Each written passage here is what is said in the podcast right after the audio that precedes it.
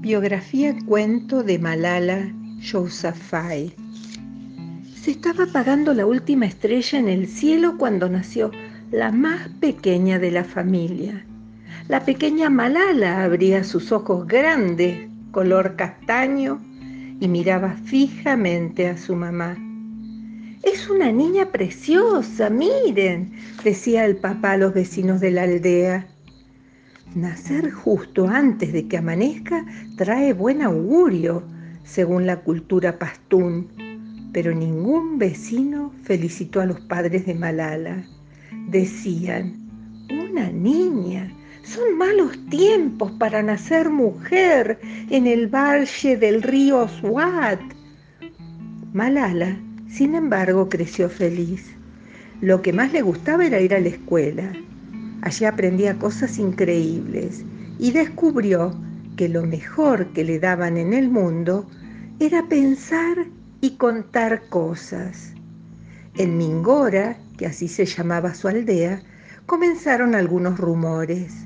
El talibán va a prohibir a las niñas ir a la escuela, oyó Malala decir a su padre.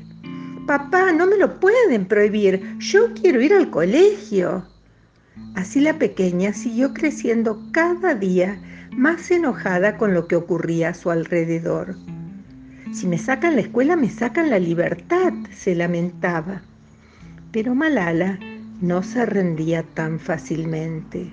Ella encontraría la manera de seguir pensando y contando cosas. Quería que el mundo entero supiera lo que estaba ocurriendo en su país. Estaba decidida y encontraría el modo de hacerlo. Buen día, cuando solo tenía 11 años, conoció a un reportero inglés. ¿Vos qué haces? le preguntó. Cuento cosas. ¿A quién? A todo el que quiera escucharme. Ahora cuento al mundo lo que está ocurriendo aquí en Pakistán sus ojos brillaron como la última estrella del alba del día que nació. Ahí estaba su oportunidad. Yo te contaré todo lo que está ocurriendo. Así Malala pudo seguir pensando y contando que era lo que más le gustaba. Ella le pasaba notas secretas con lo que le pasaba y lo que pensaba, y él se encargaba de mandarlas a Inglaterra para que lo escribieran en un blog. Lo que contaba no pasó desapercibido.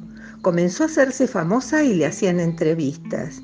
Los talibanes cada vez estaban más enojados y decidieron buscarla para atacarla. ¿Quién de ustedes es Malala? preguntaban a voces en los autobuses escolares. Un día la descubrieron y la atacaron de verdad, de modo que tuvo que marcharse lejos a otro país. Pero Malala no se olvidó de sus amigas de Mingora y siguió contando al mundo lo que les estaba ocurriendo. Y siendo aún una niña, le han dado premios por hacerlo, porque a veces lo que no se cuenta es como si no estuviera sucediendo. Algunos niños quieren un libro y una lapicera para ir al colegio.